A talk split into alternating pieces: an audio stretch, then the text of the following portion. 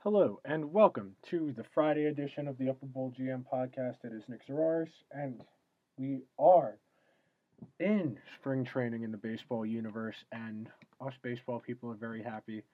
Today's episode with Chris Schweitzer was a lot of fun. We spent a lot of time talking. We touched bases on every single team in baseball for at least one sentence. Some teams, like the Kansas City Royals, we did not spend a significant amount of time talking about might end up talking about the Royals at some point during the regular season because I do have a few friends who are actually Royals fans from that part of the country, so could possibly have that happen down the road. Not to make fun of the Royals, but they are one of those teams. But before I get to the conversation with Chris, do got to take care of the housekeeping. I got to do it every single episode. Got to remind everyone if you're on Apple Podcast, please subscribe and then scroll down to the bottom of the episode page all the way past. You got to go past episode one, which is titled Draft Night, which I recorded the night the Rangers drafted Alexis Lafreniere back in the fall. Hit the fifth star going left to right. That number five star, that is leaving a five star review. Please leave a written review. That would be nice as well. If you're on Spotify, SoundCloud, Google Play, Audio Boom, Stitcher, any of the other podcasting platforms, hit the little follow button for me, please. It would help a lot. Follow along on Twitter at Nick Zararis, Z A R A R I S. A lot of stuff, make a lot of content. Rangers blog should be up at this point. Um, working on another one that's Jack Eichel specific. More of a history of superstar players in the NHL getting traded than specific to the Rangers, even though that's the lens in which I'm viewing it through. I'll see you guys on the other side of the drop with Chris, and uh, let's go Mets. Two on, two out, two and two to Conforto.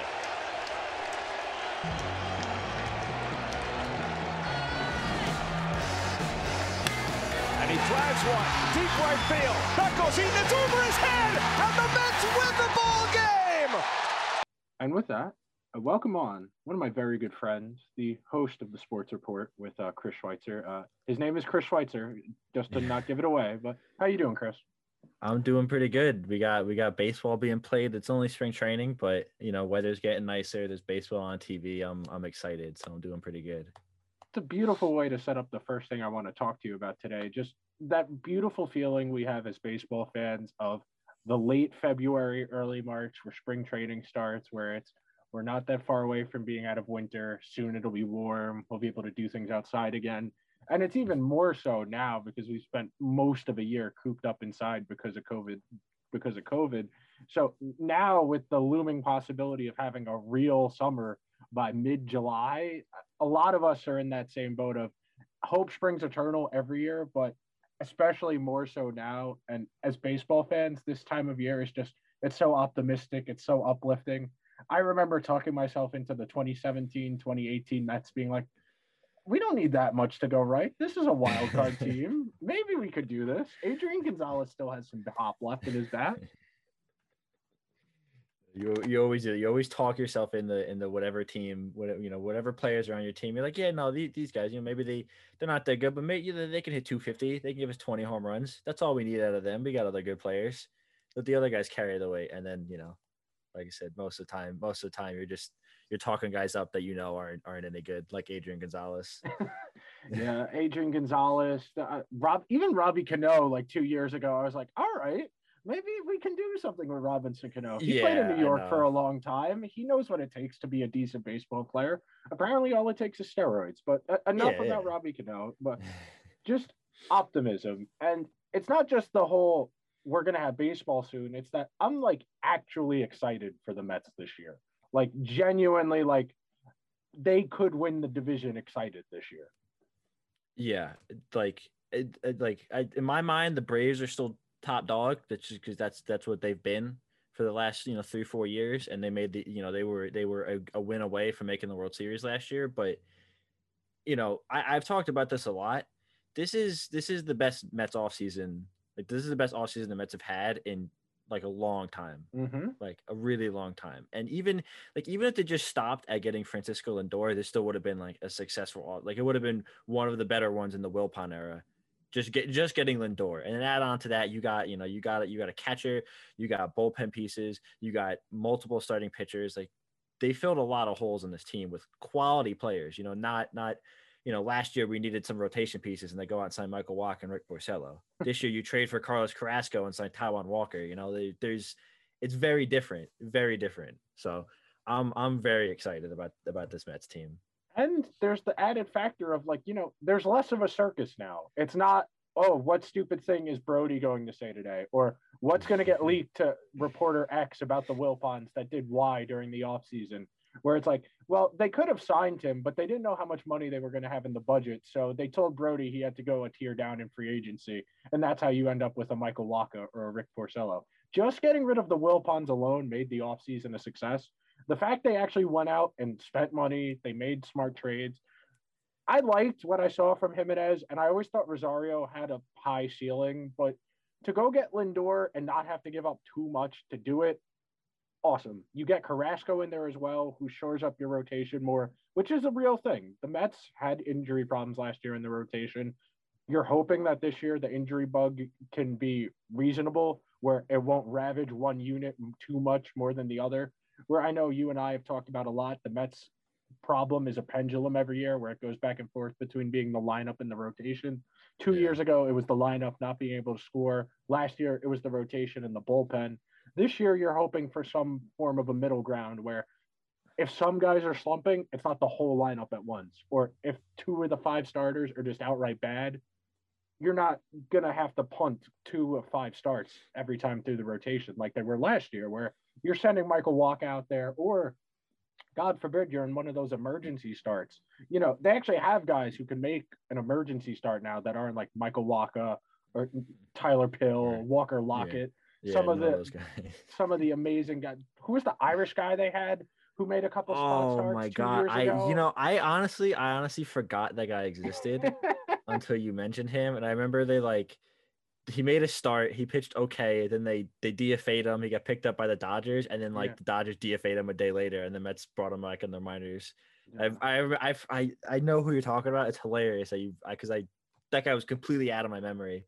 But yeah, PJ I mean, Conlon. They, PJ Conlon. Yeah, I googled it yeah. while you were talking. Yeah. Yeah. Okay. now we got actual like legitimate like long men who can you know make a spot start like Lucchesi, guys like that who they're yeah. not flashy, but you know, that's a major league pitcher. That's not a triple exactly. A guy who's gonna He's just been, yeah. shelled on a Sunday start. I mean, I still think about that 2018 season where they sent Tyler Pill out there on a Sunday and he gave up 12 runs in an inning, and it's like, all right, this game is over. I can go about my Sunday now. We actually I mean, had like, things to be. That was like every about. Sunday. Yeah, that was like yeah. every Sunday game for the Mets. It's like a punt lineup where you see yeah. you see like Tomas Nido batting fifth in the order, and you're like, what is like what is going on? Like I I get I get you know you need to get your guys some rest, but geez, I mean you can't just punt every you know a game every week. Yeah, oh, goodness. now that we've kind of talked a little bit Mets, we're going to open this up a little bit more big picture, talking about the state of baseball as a whole, and then we're going to circle back to the NL East because Chris has some things he wants to touch on there. I went through this morning while I was making prep notes for this, and I teared up all 30 teams in Major League Baseball based on either they're a contender for the to win the World Series, they are a playoff team with holes, the whatever I don't know what to make of this team, and then the well, I guess there's next year. I only have six teams to legitimately that I think could win the World Series right now. Four of them are in the National League, two are in the American League. Do you think the American League is just the Yankees and White Sox and then the next tier down in that top tier? Because I think that's where this discussion starts. The top tier for sure. And honestly, like trust me, I I really like the White Sox. I I love I love their their young players. I love Lucas uh, Giolito. I love Luis Robert, Eloy Jimenez. Like I love all those guys. Nick Madrigal out second. I think they have an extremely talented roster. I don't know why they hired T- Tony La Russa. I mean, if they if they had gone out and got AJ Hinch like the Tigers did, I would I would you know it it'd be it'd be Yankees White Sox ALCS. That's like the only thing I could see happening, you know. But I don't know. I just like the team the, the roster itself is is damn good. I just don't know how Tony La Russa is gonna be. That's what scares me about the White Sox. Um because I mean Aaron Boone isn't, you know, isn't like the, the greatest manager, but he you know they win games with him like Yeah. they, they win 90 95 games a year with aaron boone at minute i don't know what tony like tony La Russa did that with the cardinals in 2005 is he going to do that with with this young and fun white sox team in, in 2021 i don't know you know And it's interesting because for most of our lives, the pendulum was always American League heavy. It was always the American League was the better league, the best teams in the American League. A lot of the time, the ALCS was more competitive than the World Series. I remember more than once just the ALCS being a legitimate seven game knife fight and then getting to the World Series and the National League team just getting mm-hmm. steamrolled in four Yeah. games. And there was no question of whether or not they were going to win. The the Red Sox playing the Cardinals, the Red Sox playing the Rockies. Just those are the two that came to mind off the top of my head. But I think it's really interesting that we've seen it swing back to being National League heavy, where you're talking about the Dodgers, the Padres, the Mets, and the Braves, all having real World Series aspirations. Where if any of those four teams came out of the National League, I wouldn't be that surprised. Yeah, and like you could you could make the argument that the two best teams of baseball aren't only in the NL, but they're in the, in the NL West. Like you Yeah. can legit make the argument that the I mean the Dodgers are clear cut number one. I don't Yeah. know how there's that's that's you know no debating that, and you can very easily make the argument that San Diego is number two. Like it's either San Diego, Atlanta, or the Yankees. They're they're the three teams fighting for number two right now, and you know the, the Mets are there. They're not at the two spot yet, but they're like they're in the mix with those teams. Well, like you said, they're one of the teams that could make it out of the National League because they have they have the you know the players in pay in, in place. But yeah, I mean it's the the NL the, the pendulum definitely has swung. The NL is much much better. Even you know even just in the middle. I mean. The, like the NL East itself is going to be a slugfest this year. I know Yeah. get a little later, but I was just looking. I was like, oh my goodness, you know, the, the Phillies, the Phillies could win 80. You know, they're going to be, they're probably be over 500. The Nationals could be over 500. I mean, the Marlins have a good roster. I don't know if they're going to be over 500 just because of how competitive the division's going to be, but there's there's going to be no easy wins in, in that division. There's no Pirates in that division. There's no there's no Royals. There's no you know there's no Tigers. There's you know no Rockies. There's none of those teams like that in in the NL East. So the the National League's pretty pretty deep.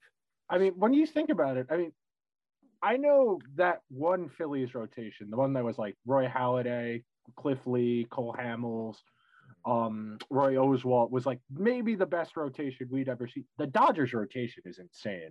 You're talking Dodgers about Kershaw, Price, Dustin May, Walker Buehler, and um, Trevor Bauer. That's Yeah. absolutely insane. That's I mean- maybe the best one through five rotation of It- our lifetime. It probably is, and they they have like they have a few other guys on their on their rotation that would like easily make it into most other teams like starting five. Like Yeah. they they have you know like David. I mean, what you say, David Price, Julio Urias, Tony Yeah. Gonsolin. Like those are guys that would make it into another team starting five easily. And Urias and Gonsolin, you know, they're gonna be they're gonna be long relief guys. They- you know, that's what they're gonna be, or like a spot start here and there. That's what they're gonna be. They're not gonna be top end guys, but they would be like they could be they like any like one of those two guys would probably be the second second best pitcher in the Rockies rotation. Yeah. And they're the sixth and seventh guys in the Dodgers rotation because that's that's how good they are. It's crazy. it, it really is insane how just the Dodgers put together, you know, like a franchise team, like an MLB The Show franchise where you just work it for a number of years and you get all the guys in free agency, or you just unload your farm and you end up with, you know, seven All Stars and three Cy Youngs in your r- lineup. And it's really hard to see anyone being able to beat them, but that's the magic of postseason baseball. You get weird things to happen. Like you said earlier, the Braves were a game away. They blew a 3 1 lead, but the Braves very well could have beat them. I, yes, they went out and added Bauer, and that helps. But we'll talk a little bit about Trevor Bauer. Just, I know you mentioned it on your show yesterday. Just, he's a career like three eight five ERA guy. Let's. I, I know he had an insane year last year, but we shouldn't Yeah. measure him a bet against his season last year where he had a one seven nine ERA. He's a Yeah. good pitcher, but he's not a dominant elite pitcher like he's made out to be. As the number two starter, three starter in the Dodger rotation, sure, the Dodgers are going to be very good, and Bauer will probably be fine for them. But it'd be very funny if he was just kind of meh. Oh, it'd be hilarious, especially because they're giving him forty million dollars. That's insanity. But it'd be hilarious if he was just if he was just awful. So Oh, God. move, moving down the list here, then in that next tier, the close but they have holes.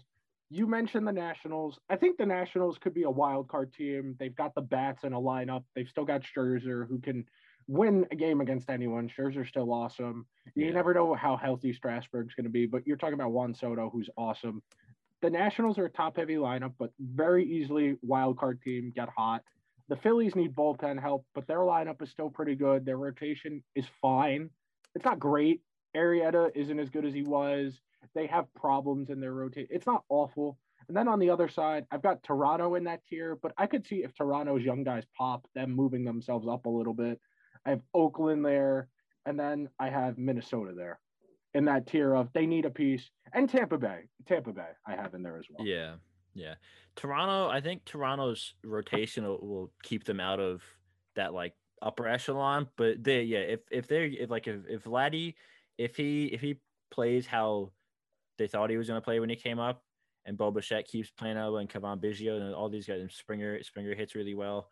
If these guys play well, they'll you know they'll probably take over Tampa Bay for second base, and they'll probably be at the the top of that second tier. Like they, they'll be up there because they have they have an incredible incredible lineup, really talented offense. The the the pitching staff a little left to be desired, but they they have some talented pitchers. They have Nate Pearson, Hyunjin Ryu.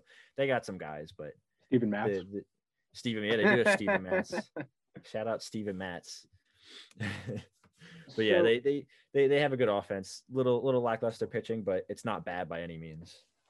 uh, the other team I forgot to mention in that tier, I guess by like default, like they're like a minus favorite to win their division. The the I almost called them the Arizona, the St. Louis Cardinals, because I, I was watching. I forget who Steve Kime was on one of the shows I was watching earlier. Yeah, the Cardinals who they went out and got Arenado. They got Goldschmidt a couple years. They have a weird amalgamation of talent. Like they'll win that division kind of by default, but like no one on that team really scares me. I don't think they can hang with a Braves, a Padres, a Dodgers. And I think the Mets would be a favorite if they were to play them in a best of five series. Oh, I, I think so for sure. St. Louis, yeah, they, they like you said, they're pretty much they're gonna win the division by default because they're like the only team in the division that even made an effort to get better this Yeah. offseason. I guess Milwaukee waited. Milwaukee's I think Milwaukee will be better too. I think those are the two teams that are gonna duke it out for for winning the NL Central is St. Louis and Milwaukee. But um, you know, St. Louis just I think they, they just have a little bit of a better roster. So it's probably gonna be them that, that went out. But I mean, Chicago only got worse. Yeah. Um, saying you know, saying I mean Pittsburgh, I they might win 50 games this year. They look awful. They're paying they I think they what their payroll is like 28 million dollars or something. Pittsburgh, that is pitiful. Um, yeah, who who am I forgetting? In that there's somebody else that I'm I'm forgetting. Oh, um, Cincinnati. Cincinnati, yeah, and Cincinnati, you know, they they still have some talented players. You know, Bauer obviously was a huge part, but they got Sonny Gray, they got Luis Castillo. That's you a good one. Giannis is good. Eugenio Suarez is still really good as well. Votto, he's he's fallen off, but you know they they have Jesse Winker is a pretty good player too. They have some talent, but I don't think again I don't think they have enough to. I mean, they had Trevor Bauer pitching the best. You know, he's ever like career like he had a, he was like he was a Cy Young last year. He was so good. He was incredible last year, and they still only they were 31 and 29. They were two games over 500. Um, didn't even make make or actually they, they made the wild card, but then didn't score a single run in the wild card series against the Braves. So Yep. you know, even with Trevor Bauer pitching out of his mind, they still couldn't really make a lot of noise in that division. So I don't know with St. Louis getting better and Milwaukee by default they're gonna be better. I don't know if if Cincinnati is gonna be able to hang with with the the two of them, but they'll take they'll overtake the Cubs because the Cubs I think are gonna be pretty bad. Moving on down, I've got this section of teams called I don't know, whatever. I've got the Marlins in here, the Brewers in here, the Reds in here, the Astros in here, the Angels in here, and the Indians in here. Because a lot of those teams, I just don't know what to make of. I think Milwaukee can be decent. You need Yelich to hit well again. You need Travis Shaw to, you know, go back to what he was two, three years ago. The Marlins, like you said, are a pretty young team. They have a lot of talent, but it's a matter of how well they can hang in that division. The Astros are only getting worse. The Angels still have no pitching. The Rays are, you know, they're going to try and nickel and their dime their way there. And the Indians only got worse in the offseason, too. Yeah, I mean the, the Brewers. I've never really been a huge fan of the Brewers roster, but I mean, like, there's no there's no chance that Christian Yelich is like he was abysmal. He hit 205 last year. Yeah. The two seasons before that, he won the NL batting title. Yeah. Like obviously the last the you know the 60 game season last year was was a fluke and he's going to return the form. You know, even even even when he was in Miami and he wasn't like an MVP yet, he was still hitting 280, 290 every year. You know, he's not going to hit 200 again. That's just not going to happen with Christian Yelich. So he's going to get better. When he gets better, the whole team's going to get better. I think the the Brewers roster as a whole just they just couldn't hit last year. Yeah. They still they still made a wild card game. I mean, they were under 500 and made the wild card because they expanded the playoffs. But I just think they're they're like a situation where they had such they probably had such bad luck last year that just by nature of the luck turning around a little in their favor, they'll be a good team. They'll be able to be competitive. Um, I mean, Miami Miami's kind of weird. Um, they had they have some decent players, but I just they just didn't do enough this offseason. I I do like Cleveland a little bit. Um, but this is like this is like the last year they have, I think, because eventually Jose Ramirez is going to end up leaving soon too. They're going to pay Shane Bieber, and I, I pretty much know they don't. If they're not going to pay Francisco Lindor, I don't know if they're going to pay anybody on that team. So, um, you know, Cleveland, Cleveland's interesting. The, the division it only got tougher with Chicago getting really good. Minnesota it was really good last year as well. So you assume Minnesota is going to stay around around the same spot. So it'll be tough for Cleveland, but again, they like you said, they're kind of in that middle tier. They're pretty good, but not not really first or second tier good. And yeah, the Astros lost Springer. They lost their leadoff hitter. Correa hasn't been great. Altuve, they, the Astros as a whole last year were pretty bad. I mean, they made the playoffs last year under Yeah. 500, mostly because their division was a joke, but they're only getting worse. And we all are pretty sure that they they have to blow it up, right? Start over relatively soon. I mean, that would that would be the smart thing to do. Yeah. Um, I, I think they've been talking about or to Correa about a about a contract extension, but keeping him in the long term. Um, I mean, I, I guess that that's probably not the, s- the you know the worst thing to do. They still have Bregman there, who, who's good, but um, I mean, I like Myles Straw, who's probably going to be their center field replacement, but not. I mean, he's not going to be George Springer. He's just like a decent player. Um, you know, I don't know if we're going to get Verlander back this year. Greinke's still pretty good, but they also just lost. Um, I think they lost Framber Valdez for for most of this. I think they lost him possibly for the whole year. He had, he had a finger injury a couple days ago, so they they lost a couple of their their better pitchers. Um, you know, Tuve is only getting older, like you said. You know, Correa, he's a free agent this you know this off season, so may you know who knows if he if if he's gonna stay or if not, if he leaves and they're kind of screwed. But Kyle Tucker, they're they're they're starting right fielder. He's actually very good. He's very good, and Jordan Alvarez is also very good. So they they have pieces to to keep it going if they want. Um, but I, I think you know maybe like a maybe like a, a, a I don't know I I guess like a like a like a working rebuild, not a full down you know tear down rebuild, but you know they, they definitely do have to revamp their their farm system and and maybe get rid of some of the dead weight they have on their team if they want to they want to get better soon because they they have some talent but they're definitely falling behind with the rest of the American League. I still, I'm waiting, Chris. One of these years, the A's are going to make an ALCS. One of these years, the A's are going to make an ALCS, and we're going to get a million Billy Beane think pieces. Even though he's not the general manager anymore, we're going to get a million Yeah. think pieces about how his vision has been realized, and the A's are three games away from the World Series, and then the Yankees are going to steamroll them in five games. Yeah. I I would I would love for the A's for the for the A's to make an LCS. If the A's made it out of the American League, I would I would be so happy. That would that would that would I, that would be the perfect ending to a season for me if the A's were able to make it out of the American League. I just like you said, they always make it there. They're always great in the regular season. They make it to the playoffs, and then for whatever reason, something in the playoffs, they end up getting steamrolled, you know, or they they, they lose a heartbreaker in in the ALDS. Always, it always happens to them. So, you know, and eventually, some point, the Angels got to get better too, right? So, you know, I'm waiting for the for the A's. I'm waiting for the Angels to get some pitching. They've had a fine lineup for a while now, and you know, at some point you got to go get some pitchers for that lineup because I know they're waiting for the Pujols contract to be done, and then that's a little more money to spend. But you you know about how much money to Mike Trout to Rendon, and then you got to worry about Ohtani if he's going to pitch, what that does to his bat. They just have a weird confluence of talent, and I like watching the Angels. That they the Angels are one of the teams I spent a lot of time watching on the west on that late o'clock, that West Coast night owl window of baseball. I know you're on too, but Mhm. the MLB TV, man, great, great get. But back to the Angels. So many opportunities this decade to, you know, go out in free agency. I know you said a lot that they made the most sense to go out and get Bauer because they need Yeah. pitching and he wants to go back to California. Doesn't seem like they made much of an overture to make that happen. And it does seem like, you know, they kind of hamstrung themselves with the way they set up their roster.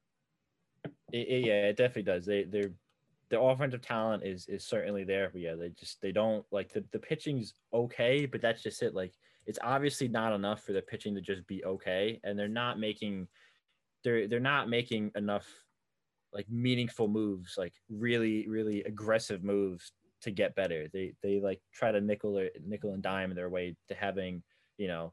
I mean, like Dylan Bundy, they did. that- Dylan Bundy was he he pitched very well from last year, but he didn't cost them a lot. You know, they're taking a lot of take a lot of a lot of flyers on pitchers like that. Even now, I'm looking at the rotation: Dylan Bundy, Andrew Heaney, Jose Quintana, you know, Griffin Canning. I like Griffin Canning a lot, but he's young and he's you know you don't really know what he's going to be. Quintana, he was very up and down with Chicago for for a number of years. Bundy was up and down with Baltimore for a number of years. He worked out for the Angels last year, but you know. There, there's no there's no guy you look at and like this is the guy that can lead my rotation you know this is the guy you know for sure is going to be the, the ace of this roster the ace of this this rotation you, there's nobody on in their rotation that you can clear cut say that about um, I mean maybe if Ohtani gets healthy enough to pitch you know maybe he could be that guy but I, I think eventually he's just going to end up being a DH long term um, I mean, they, they made a nice move getting Raisel Iglesias for their bullpen as their in their closer. They at least have a, a, a dependable closer now, but you know, I mean, the rest of the, the you know, their closer before that was Hansel Robles, so it can't really get too much worse, worse than Oh. that. So- migrating down to the bottom tier, I'm not going to go through every single team, but uh, the way I'll frame this discussion is this: of all of these teams, could you see any of them making the playoffs? Cubs, Pirates, Giants, Diamondbacks, Rockies, Red Sox, Orioles, Royals, Tigers, Mariners, and Rangers. Could any of those teams conceivably make the playoffs? I think if I was gonna give one of them a shot, I'd probably give it to the Giants. Mm-hmm. Um, they're they're in a very tough division. Yeah. Um, but Colorado obviously got a lot worse, so that, that that'll be a case. They're gonna be be able to beat them. I think Arizona's roster is pretty good, but I thought they were pretty good last year too, and they ended up they ended up uh, with the worst record in the NL West last year, Arizona. So um, not really too confident in them. Uh, but I mean, San Francisco, they had some they they had some pretty good performances out of some. I mean, they they pretty- I, I they were twenty nine and thirty one. That was a lot. I thought they were gonna be god awful last year. Yeah. San Francisco, and they were they were pretty good. They they showed some fight. Um, they didn't make a whole lot of moves this offseason, but you know they at least I think they they showed some initiative. They they tried to get a couple guys. They didn't really, like I said, hammer it down at all. But um, out of that group, I mean that group, a lot of I mean the Pirates they got no shot. The Rangers they got no shot. You know a lot of these a lot of those teams they they you know they were punting on the season.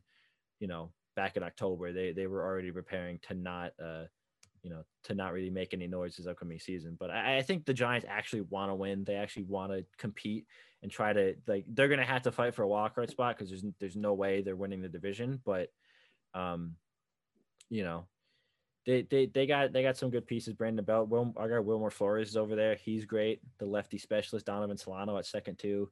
Evan Longoria still got a little bit of a little bit of juice left of them, and Mike Yastrzemski, he was he was phenomenal last year, and I think Yeah. you know he should he should be able to continue that that up, and he'll he'll be a nice, probably the best bat in the middle of the order for them, Yastrzemski. So if he can play as well as he did last year, they'll be able to make some noise. Nothing nothing great, like I said.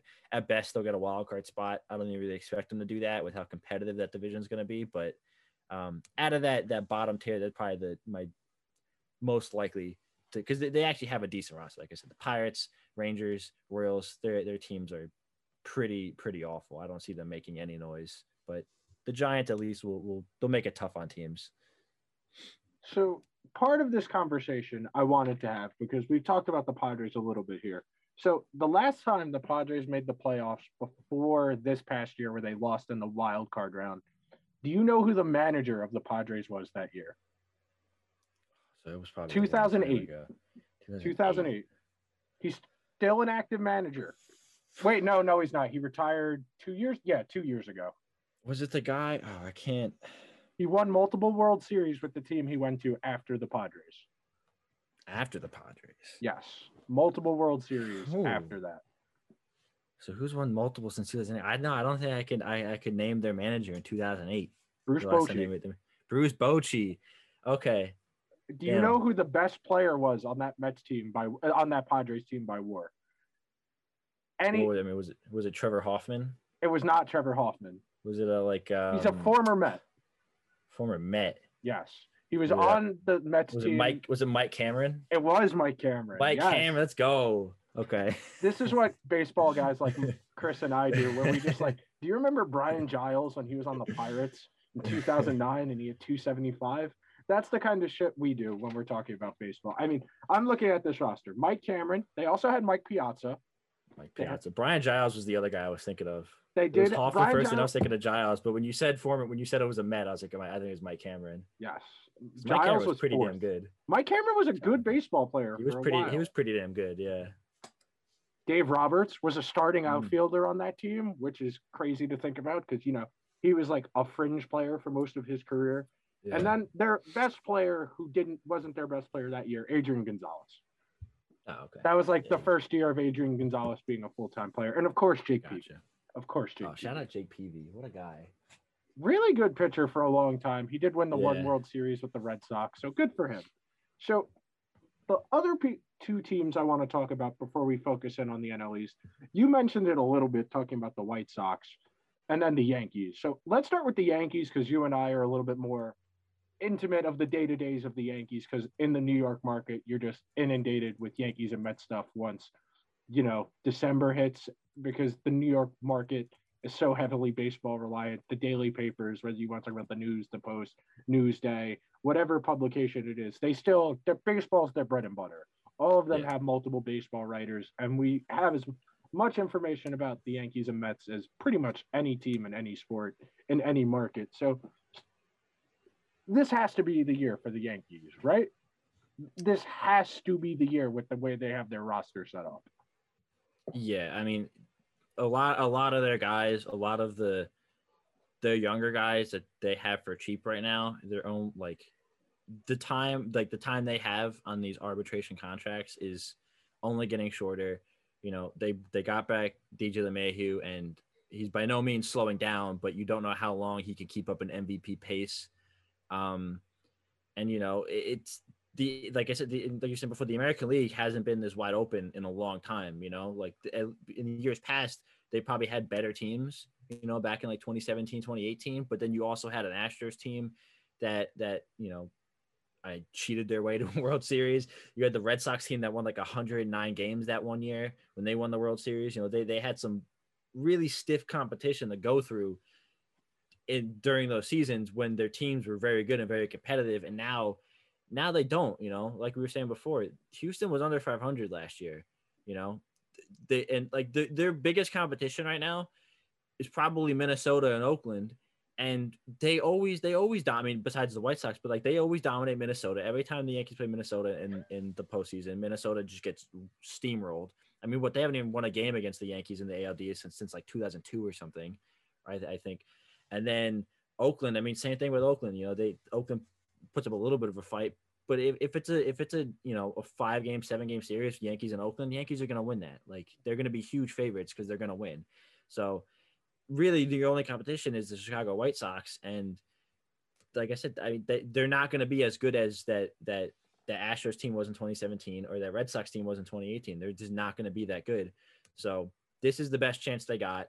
Um, I'm sure Yankee fans probably would have liked for a little bit more in the starting pitching department, but they have a lot of arms, you know, a lot of arms that are risky. Um, you know, Kluber and Taillon, they're two, they're two additions this offseason. They've pitched like a combined seven innings in the last two seasons. So it's gonna be, you know, it's it's gonna be a lot to work them up to pitching a full season. You know, you're probably not getting 180 innings out of those two guys. Um, but you know that's why you also have Jordan Montgomery and David Garcia, Michael King. You also have Domingo Germán returning at pitching for the first time in a couple years as well after he served his domestic violence suspension. So, you know, outside of outside of Gerrit Cole, it's a lot of question marks. There's high upside question marks. Don't get me wrong, definitely high upside. that's the, the at least good thing about this Yankees rotation. If at least one or two of these guys turns out to be, you know, what they used to be, like Kluber turns becomes a Cy Young, uh, you know, Cy Young winner again, or Garcia lives up to the hype, you know, then maybe it'll all be okay. But it's a lot of question marks, a lot of upside, but a lot of question marks for this for this rotation. So, and that's the only, really, the only question marks in the rest of the team because the rest of this roster is, is loaded, incredible. Yeah, it's loaded. I mean, even Gary Sanchez isn't that good, but you know, he, he struggled a lot last couple years. But Luke Voit is is a he's he's you know damn near an MVP candidate at first base. LeMahieu is an MVP candidate second. You know, Gio Urshela is, is great at third. Gleyber, when he when you know when he's right, is is one of the best young players in baseball. Frazier, Hicks, Judge, Tauchman. You know, they have they they their roster is definitely deep. Probably the best lineup, maybe the best lineup in the league. It's just you gotta hope that one of these question marks in your rotation turns out to be a star behind Gerrit Cole. And the other thing I do want to touch on when we're talking about the Yankees is the way they allocate their money in their roster is really interesting. The way it's all out, spe- dispersed, because the only guy is you're really paying a lot of money right now are Stanton and Cole. Everyone else of the key contributors on their team is pre-arb or it's like LeMahieu, so who's on a reasonable deal. And yeah. I think it's a really interesting way to build a team. And I've talked about it a lot on the show over the last week or two in hockey and basketball and football is the way teams are trying to build their rosters. It's all st- every other sport is starting to resemble how teams are built in the NBA, where it's one or two extremely expensive guys and then everyone else. And because the Yankees are getting so much value from these guys who are underpaid because they're still pre-arbitration and they haven't had a chance to really hit the open market yet, they have plenty of opportunity. I mean, I said it last year, and Darren agreed with me. Darren, our friend, a Yankee fan. I think Gleyber Torres is going to end up being the best player on this Yankees team down the road. Like when all said and done, I think he ends up being better than Aaron Judge. Probably, yeah. Because I mean, he he's he's been a little up and down in his career, but he's at least shown the ability to stay healthy. And you know, when when he's when he's hitting well, he he's a tough out, Gleyber Torres. Like he really is. And the thing about Gleyber Torres is he's still only 24. Yeah, like he's he's 24 years old. He's he's so damn young, and it feels like he's been on this Yankees roster for for 10 years. And this guy, he's 24 years old. He's so young um, and still has a lot left to go. I mean, I don't even think Aaron. I think Aaron Judge was older than that when I think Aaron Judge was 25 when he made his debut when he was a rookie, and Torres has been in the league. He's like a veteran at this point, and he's only 24. So, you know, even even some of those issues he has to work through, you can live with a guy working through issues when he's 24 years old because you know he's going to get better. Like you you know at some point those issues, especially with a guy of his talent of his caliber, they'll be able to iron out some of those issues. So you know he he very he very well could be end up being like you said the, the best player on this on this Yankees roster. It would it wouldn't shock me. If I gave you a mulligan for their off season, if I gave you Brian Cashman for an afternoon, what would you have advised him to do that he didn't? Bring back Tanaka, to not give LeMahieu that extra year, to pursue someone in free agency that they didn't make an overture to? Because I know you mentioned on your show yesterday about Odorizzi. Any aside from that, anything else come to mind that you think would have helped shore them up? Because, like you said, this is their year. The field has never been easier to get there, and we're all waiting. I mean, I, I, I don't I don't think they ever discussed it. I think it would have been pretty pretty fun for the Yankees though if they made a run at Realmuto and traded mm-hmm. away traded Gary Sanchez for for a starter. You probably could have gotten a decent a decent you know high upside starter for Gary Sanchez. And if they made a run at Realmuto, that would have been a lot of fun for this Yankees team. But I, I don't I don't know if that was ever really in the cards for them. They seem pretty adamant on not going over the luxury tax. Um, I you know if if we're talking about more reasonable moves, probably making sure Tanaka doesn't leave. I think yeah. Tanaka is a huge part of this this team um, for a long time, and he I mean outside of last year in the postseason, and I think his first postseason with the Yankees, he was he's been lights out in, in October. Like he he's been you know incredible in the postseason, been like the only reliable arm they've had during the playoffs for for a number of years. And so when you get they're gonna get to the playoffs again this year. When you get there, it would have been pretty nice to be able to have Tanaka there. You know, you know every every third day, every fourth day, or whenever you had have him suit up. So I, I probably, if we're going a realistic move, probably would have been to make sure Tanaka doesn't leave and go back go back to Japan. That probably would have been the smartest move for them. But like I said, Realmuto would have been pretty fun for them to go after. I think he would have fit in really, really, really nice with this Yankees team. All right, last thing before we start talking specifically NL East. How painful slash exciting slash stressful do you think a hypothetical Yankee Met World Series would be in 2021? I don't know if I don't know if I would be able to survive that. I think I would. I think I would die.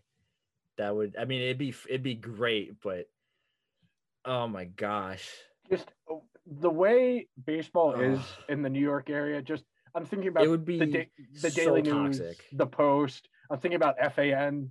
I'm thinking about FAN the most because F- baseball is what brings out the crazies on FAN Oh the most. Oh my god, every Ugh. Ah. every form of media would be just a cesspool. It'd be so toxic. Our group chats or group chats would be toxic. Yeah. between Mets and Yankees fans. Twitter would be would be disgusting. The news like everything. FAN would just be one Yankees fan calling, screaming about Mets fans, and then Mets fan calling back to call about the Yankees fan screaming, and it would just oh my it would be it, like it would be it'd be phenomenal, but it would it would I don't know if I could handle that. And Like I'm I'm I'm glad I'm glad I was too young to remember 2000 the 2000 World Series because that that was probably so that was probably stressful. the Mets would actually have a chance in this World Series, though, unlike Oh, the yeah. 2000 World Series, where it was pretty Yeah. lopsided in talent. The 2021 Mets could give the Yankees a run for their money solely based on Oh, for sure. solely Yeah. on pitching. The lineup is pretty good. The Yankees lineup is definitely better, but the Yeah. Mets rotation is. I've I've said this for a while now. You put that Met rotation of Degrom, Stroman, Carrasco, Noah by mid June, hopefully, and then whoever you want in that five spot, and whether it's Peterson, whether it's Lucchesi, whoever you want to throw there, that's like the second, third best rotation in all of baseball. Yeah, their their their their top five is definitely like their their first five guys in the rotation is every top five in baseball.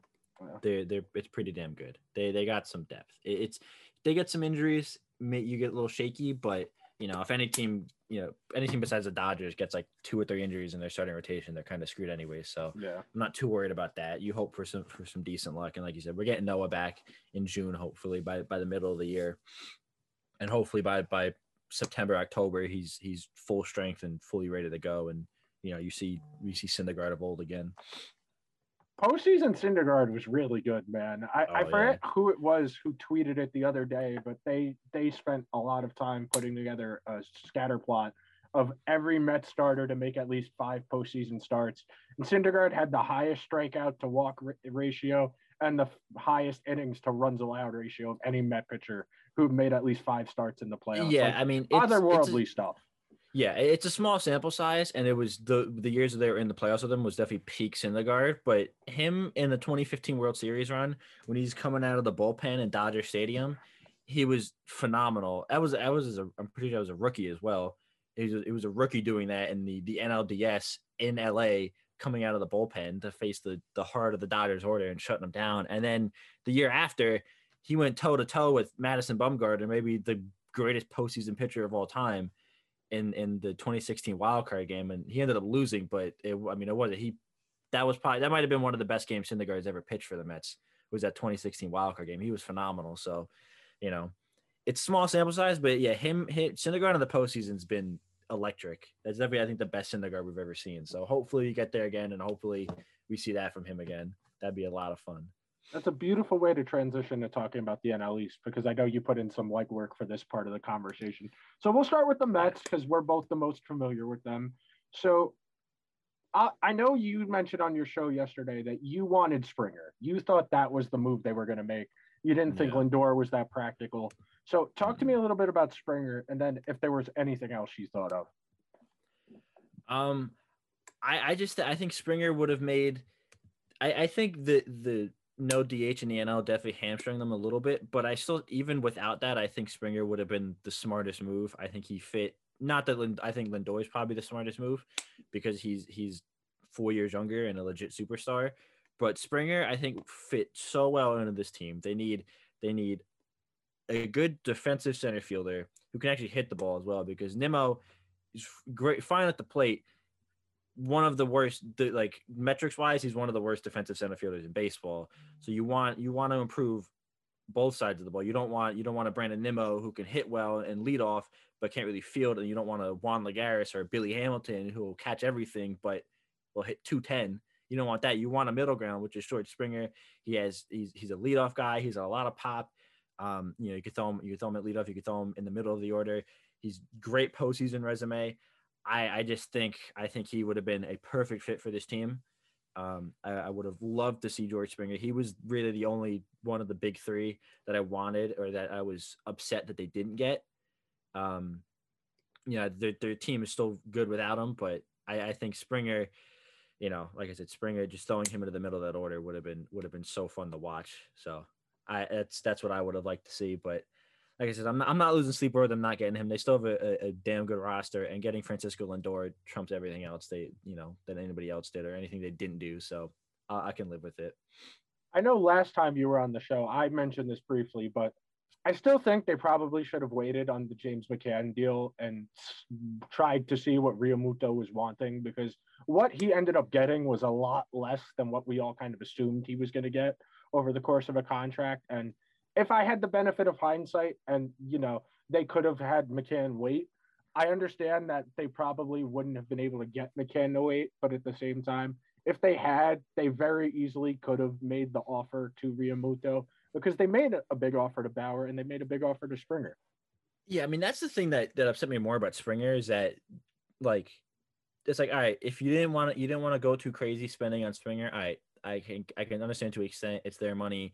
They're smart. They know how they want to spend it. But then you go offer Trevor Bauer forty million dollars. It's like, well, what's you know, if you're gonna if you're gonna shoot the moon with the money, why not just go get the center fielder? You know, and I, I don't know. That didn't make sense to me. But yeah, like I said, hindsight wise, if if you knew you had a legit shot at getting Realmuto, they definitely could have afforded what he ended up getting from Philly. But you know, I think they definitely got scared of losing out on because uh, I, I, mentioned this last night, like you said. Um, if if they if they wait on on Realmuto and McCann signs somewhere else, and then they lose out on Realmuto too, then they would have been stuck. They would have been stuck with like Robinson Chirinos again. They would have been screwed at catcher. So I think they got they got scared of that possibility so they just went with the safe option of getting McCann, which I like I said, I don't hate. He's okay. Obviously, Realmuto's much, much better, but you know, McCann McCann is serviceable. He's better than Wilson Ramos. He's better than you know most catchers they've had for a number of years. So again, I, I can live with that. I'm not gonna I'm not gonna lose sleep over them missing out on Realmuto. Yeah, I mean, even McCann is like the best catcher the Mets have had since like Paul Lo Duca, and like I know yeah. every Met fan is just yeah, Paul Lo Duca was really good 15 years ago, but it's true. It, catcher has been a wasteland for the last 10 to 15 years. Yeah, just I mean, no one. I mean, the great hope was d'Arnaud, and they never really gave d'Arnaud enough of a chance to make it happen. And we've seen him be an effective player on other teams now, and it's frustrating because yeah, the Mets. He's healthy now, and he's damn good on Atlanta. The Mets gave him away. They DFA'd him. Yeah. Someone who didn't have. They gave him an extension no, they they what's it called? They they they, him... they tendered him a contract. Yeah, they yeah, they could have non-tendered. He was a non-tender candidate. They could have tendered. They could have non-tendered him, just let him go for nothing. They tendered him a contract, gave him like three million dollars guaranteed. Yeah, and then they ended up just DFAing him two weeks into yeah. the season. They exactly. didn't give him a chance so they, to get healthy. Exactly. It, it didn't make any sense. It was it. I mean, that just that's just Brodie's roster management for you. That guy had no idea how to how to run a major league team. Yeah, I mean they were giving up prospects for fourth outfielders, not oh not oh sound God. roster management. We don't have to talk about Keon Broxton. Who do you want to talk about next in the NL East? It's your pick. Um, I just go down the line, go to the Braves. Um, they're they're the top dogs. Like like I said in the, the you know the beginning of the show, the Mets are good. The Mets the Mets may be the slight betting. Last time I checked, I think they were the slight betting favorite in the uh in the NL East, but uh, until uh, yeah, let's see, yeah, the Mets are plus one thirty, Braves are plus one forty, so it's it's really close. But until I see a team, you know, beat the Braves in the NL East, uh, the Braves are the, they're the top dog. They've been that way for the last few years. Freddie Freeman just won MVP. Ronald Acuna is one of the best young players in baseball. Um, Ozzy Albies, like they they have they have plus defenders. Uh, they they have they have plus defenders all over the field. Acuna's, Albie, Albies, Freeman, Swanson, they're all plus plus defenders with really good production at, at you know, at the dish. And then Ender Inciarte is another plus defender. Um, they have Cristian Pache coming up, who's really, really good, great defender, probably be a Gold Glover in the near future. Um, you know, they their their roster is damn good. They they have a really good team, probably the most well-rounded team in in the NL East. The the Braves. There's really no weak spots you can really see on their roster. Um, and so, like I said, until I see, you know, until the Mets beat them, show they could beat the Braves, I don't, I don't see the Braves losing out in this division. I just don't see it happening. I mean, I I wake up with the vision the nightmarish vision of Freddie Freeman at the plate in the NLCS with like Edwin Diaz coming into the game and a runner Oh on God. second and just being like, well, it was nice to make the NLCS Yeah. because the Mets haven't gotten Freddie Freeman out, I think, two times in a row, maybe his entire career. I I, The other know. day he hits, someone- he hits like 450 against the Mets. It's insane. some someone tweeted the other day what player owns a specific team, and I was curious, and I went on Baseball Reference and I looked. Freddie Freeman's played 175 games against the Mets. He's hitting 303 with 25 home runs and 111 RBIs in 171 games against the Mets for his career. I, I know the Mets were pretty bad for a lot of this decade, but like even when the Mets were good, Freddie Freeman messes them That up. didn't that that didn't change even though Yeah. you know last year like that that's never been no matter how good or bad the Mets were. Freddie Freeman's been dominating them. The, uh, Yeah. the Braves are a very fun team. Acuna, it They sucks are. they're in the Mets division because like I know. Acuna is so fun to watch. Acuna is a legit like 40-40 candidate, like someone who could contend Yeah. for an MVP, who could win a Gold Glove, one of the most exciting players in all of baseball, and he's just going to torture me for the rest of my life. I know when I was going through all these teams, I was like, I, I hate that these teams are in the Mets division because like I like so many of these players. Like I Yeah. can't like even like like you know like the Braves and the Phillies, like they're probably the Mets, the Mets two biggest rivals, and I, I can't I can't hate them because like you said, Acuna is so fun to watch. Freddie Freeman is just a damn good baseball player. Um, you know, eh, like Swan Swanson's pretty fun to watch. Ozzy Albies is a lot of fun. Like these guys, they're they're fun players. They're they're a fun team and they're they're a really good team. And I really like said, their their young center fielder Cristian Pache. I think he's gonna be great. Um, again, it sucks that these guys are in in the NL East with the Mets, but they're they're just really good. And the Really, really rotation too. I mean, Fried, you're talking about. They brought in Morton, who's really good. Charlie Warren, they got older, Drew yeah. Smyly as well. Yeah. Soroka, Soroka's Ian Anderson awesome. was great last Yeah. year. Yeah, Yeah, it, I- think that's one of the things that's changed for me more as I've gotten older. Is just like I like watching sports played at a high level. Like there are still individual people I hate, but it's not like at what it was when I was like 16 and it's like fucking hate Jason Witten. I fucking hate Jason Witten. Yeah. now it's like, damn, that guy's so good at baseball. I wish I could do that. I'm going to enjoy watching this because the Braves are legitimately, they're right there. They are right there with the Dodgers. I thought the Braves were going to be good last year.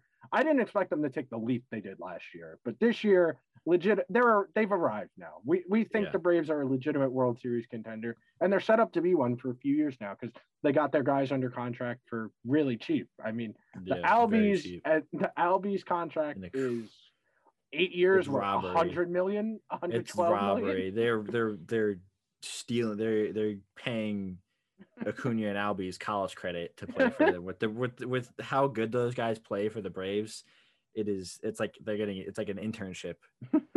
how much they're getting paid? It's crazy. On the open market, Acuna could get 35 million a year, easy. Oh, He's getting yeah. like 23. If he was a half. free agent today, like or like if he just keeps on this trajectory, when he would be a free agent, he'd be getting yeah 35 million a year, 30, Easy. 35 million a year, easy. Yeah. All right, Phillies or Nationals next? Uh let's go Nationals because it kind of fits in well with the Braves talk where like these guys are just so fun to watch. And it's the same way I feel about Juan Soto. Yeah. This might be a hot take, but I think Juan Soto is the best young player in baseball. I think he's better than Acuna and I think he's better than Tatis. Those are the, the three guys. It's like it's like Trout, Betts, and then those three. And those two, like obviously the young guys. I think so. Soto is I like if I was a pitcher in base, I would have nightmares trying to think about how to get. I don't know how I like. I watch every time I watch the Mets play the Nationals 18, 19 times a year, and I I'm amazed whenever Juan Soto doesn't hit a ball in the gap or doesn't put one in the stands. Like I'm I'm in shock when he doesn't get a hit. Like if they get him out, I'm like, wow, that was really big. Like it could be the first inning, like you know, two out, nobody on, and they get they you know they, they get Juan Soto to the ground out. I'm like, that was a big play. Like to get Juan Soto out. I don't I don't know what is about him, but he he's he's so damn good, Juan Soto. He is incredible to watch. Um, like he's not he's not as fast as and good in the field as as Acuna and Tatis, but I like like I said, I don't. I, he's he's like for me, he's the scariest hitter to go against in baseball. Or like at least out of the young guys for sure. It's like I said, Juan, Juan he's I, I can't say enough about how much I like Juan Soto. I, I wish he wasn't on the Nationals. I wish makes guys a lot more enjoyable when they're not torturing you. Uh, yeah. Anyone else on the Nationals catching your eye aside from the old usual suspects? You talk about Scherzer, you talk about um Strasburg. Anyone else? Yeah, Corbin wanna... as well. Yeah. Um, for a couple guys that that I think, I I think there's a couple guys I think they need to that are, are going to make or break their season this year because like they're very top heavy. They they're top three in the rotation. The Scherzer, Strasburg, Corbin. You expect good performances out of them. You expect Soto to be incredible. You expect Trea Turner to be a top five shortstop in baseball. You expect that. That you know that's you you want that out of them. You're gonna get that out of them. But I think the two guys for me that are really gonna make or break their season that are gonna it's gonna take them from either fourth in the NL East to or fighting for wild card spots. Carter Kieboom, their their young third baseman. Uh, he he was kind of he was given the chance to win third base last year at the Rendon left, and he couldn't he couldn't beat out Asdrubal Cabrera for third base, which is kind of saying something. Um, but he's still the top prospect. He's he's still got some pop. He just has to work it out. If if he can if he can play better, then if, if he can play better, that'll certainly help fill that void that Anthony Rendon left because he felt he left a, a big hole in that team. And also Josh Bell. Josh Bell is like one of the most interesting players of the last two years because the first half of 2019, the first half of 2019, he had three hit 302 average, 1024 OPS, 27 home runs, 84 RBIs. And I'm not I'm not I'm not the type of guy that says the home run derby messes with the guy's swing, but for if you're somebody who does just look at Josh Bell because he competed in the home run derby that Pete Alonso won, the the Alonso Vladdy Jr. won. And after that home run derby, he didn't even do that good in the home run derby, which is the weird part after the home run derby, second half of 2019, 233 average, 780 OPS, 10 home runs, 32 RBIs. Way worse. And then the 2020 season, basically the same as the second half of 2019. Like he's he was he was a legit all he was like an MVP candidate. He was leading the league in RBIs first half of 2019. Yeah. And ever since then, he it's it's like he's been awful. He has not been good. Um traded, so maybe maybe you know a new environment in Washington will do some good for him if he can be if he could be the player what's first half of 2019, Washington is Washington could probably get a, could sneak into a wild card spot this season. If he can't, if him and Kieboom they don't perform well enough, I don't know if Trea Turner and Juan Soto have enough in them to to carry this this Nationals lineup. I just don't think they do. So I think those two are probably the, the biggest keys for for the Nationals this year. I never know what to make of the Nationals because they are always such a weird team. Like all the years we were like, well, they're going to win the division. It's a matter of what they do in the playoffs. And then they would just shit the bed in the NLDS. and then the one year that I was like, well, this isn't a particularly good national team was finally the year they won the World Series. Yeah, I really never know what to make out of them. Yeah, it, it's weird. I, it's so it's very very like yeah that like you said they were winning like 100 games a year with dusty baker and yeah. then losing losing you know getting swept in the nlds and then like you said they they the 2019 team that won the world series that was probably the worst team they had in the last five six years. And they end up howie kendrick you know turns into babe ruth and he, he wins nlcs mvp and world series mvp and he's hitting the home runs up the foul pole uh again you know against against the astros closers. I mean it was it was yeah, like I said, it was crazy. Like that was definitely the worst team they had in the last five, six years. And then that was the team that ended up winning the World Series. That ended up getting it, you know, being able to get out of the first round of the playoffs. So don't really know what to make of that. Never really know what to make of that. I thought they're going to be good last year. They were awful. But, yeah. You know, who knows? With a full season again, you, you never really know. It's one of those things, especially in baseball. I'd say in hockey as well. Is it's not always about who is the best team. It's about who gets hot at the right time and the Nationals were a good example. that. I mean, the Nationals were like 16 and 32 in June, and like yeah. Sean Doolittle had like an ERA of like 30 in at the end of May, and Doolittle was clutch for them in the playoffs, and he got yeah, it done. Phenomenal. Yeah, it, you really never know what it's going to take in those, especially baseball and hockey. basketball is different because it's so top heavy, where one or two guys can be the whole difference in a series. In Yeah. baseball and in hockey, there are so many guys who have to play that the variance is higher, and you get some of these weird outcomes. Going to the Phillies now, talk to me a little bit about Joe Girardi's team. I I like the Phillies. Um, I think the biggest the biggest thing for the Phillies last year was they had the second worst bullpen ERA in the history of the game of baseball. Their bullpen had a 7.06 ERA last year. Literally the second worst in in, in history. That is insane. They were so bad. Um they're to they're to be better though. Like the Phillies they they were still they were still pretty competitive in the NL East last year. They were 20 and 32. Uh, I know it's four games under, but you know they they were they were only three games back of Miami for the second spot in the NL East that would have got them into the playoffs. And so, you know, if they if their bullpen just wasn't historically bad, they probably would have made the postseason. Um, and so they got rid of a couple of guys in that bullpen. They also brought in they they added Jose Alvarado, Sam Coonrod, and Archie Bradley. Excuse me, brought them all in. Those are all going to be solid bullpen arms. And also, also a little bit of analytics talk. So I don't know if you know what FIP is, but FIP is basically field, fielding independent pitching. It's basically a stat that says what a pitcher's ERA would be if if their their fielders were all league average defenders. Okay. So it's how well a pitcher actually does, not not based off you know a- any pitcher will be good if you have you know if you have Barry Larkin at shortstop, you know, but if you have just league average players behind you, how well are you going to pitch? What's your ERA going to be?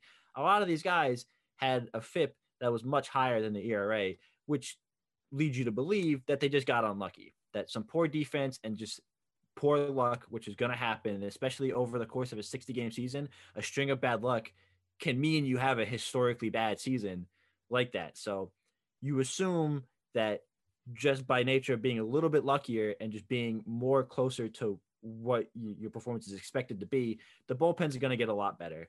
Um, like I said, they, they added pieces, but also with a, with a little additional luck, or just not even they're getting luck, they're just not getting as unlucky. The bullpen's going to be better. That'll make the whole team better. I mean, Bryce Harper is great. Rhys Hoskins is great. Alec Bohm was was really good last year, coming up as a rookie. Um, Aaron Nola and Zack Wheeler, they're two really good guys at the top of that rotation. You know, they they have a good roster. They have a decent roster.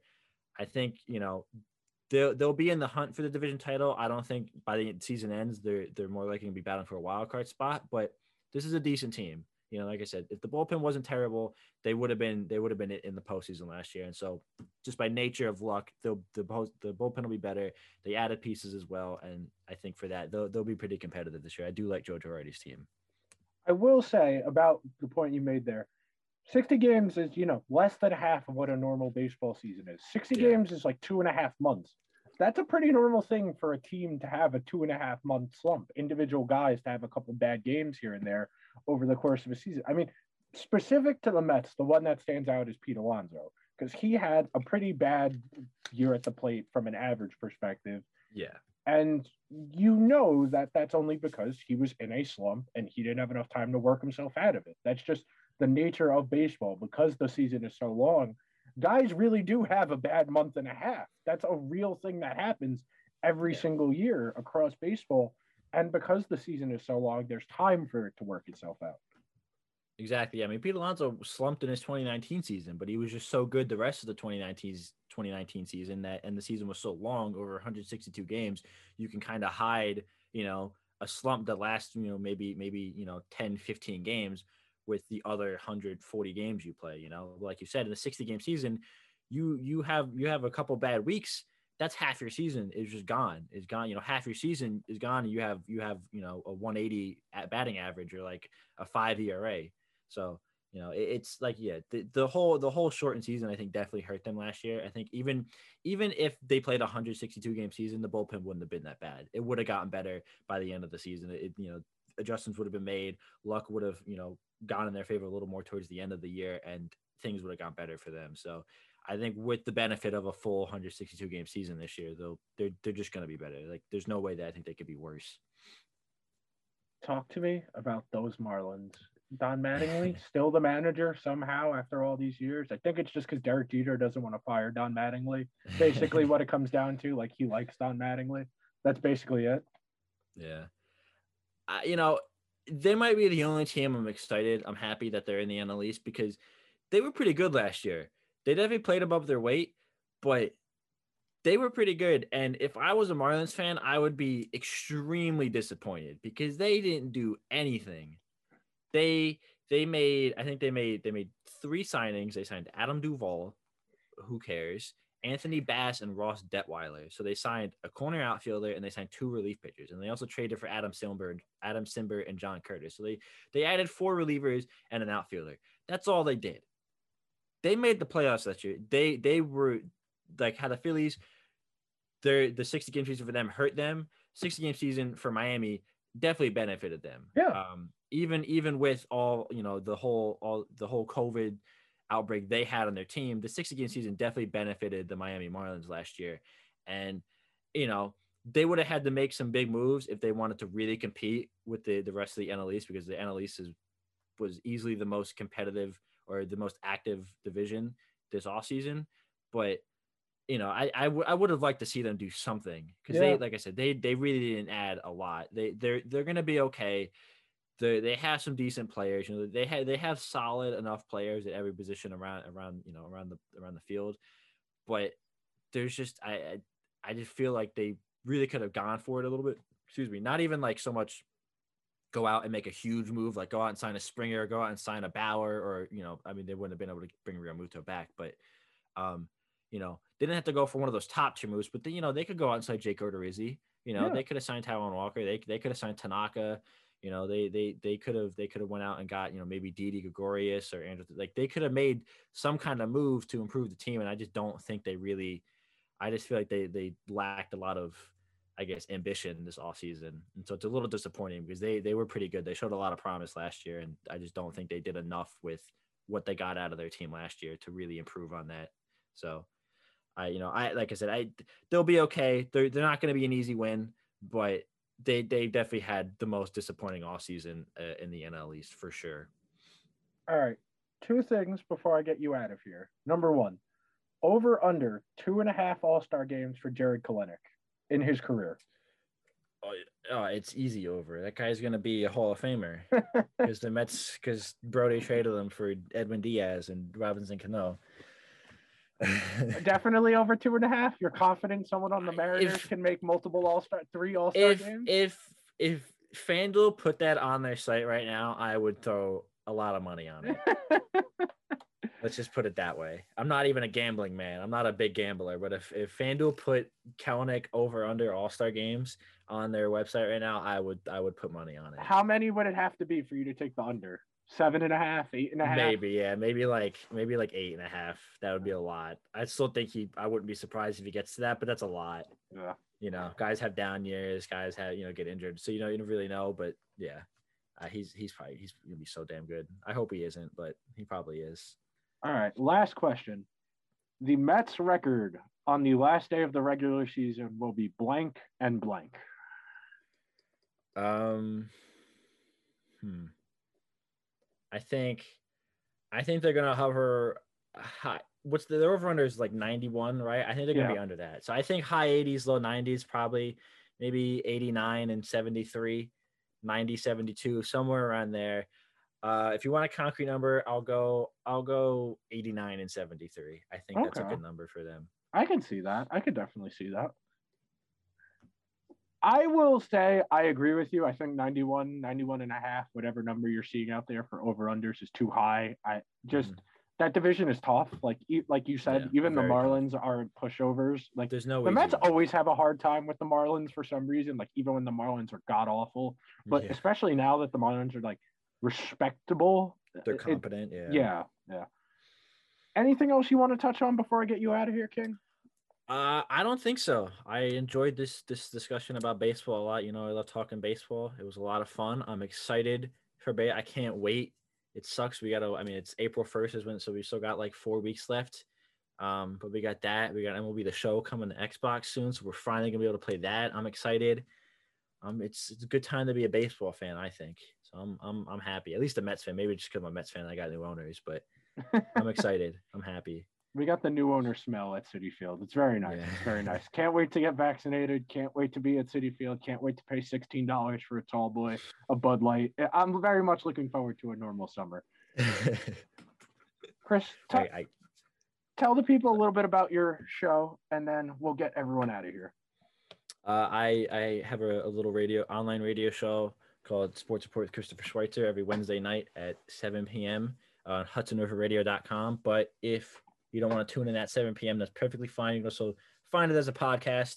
Uh, all your favorite podcast streaming platforms: Apple Podcast, Spotify, Stitcher, Spreaker, all of them. It's on there. The Sports Report with Christopher Schweitzer.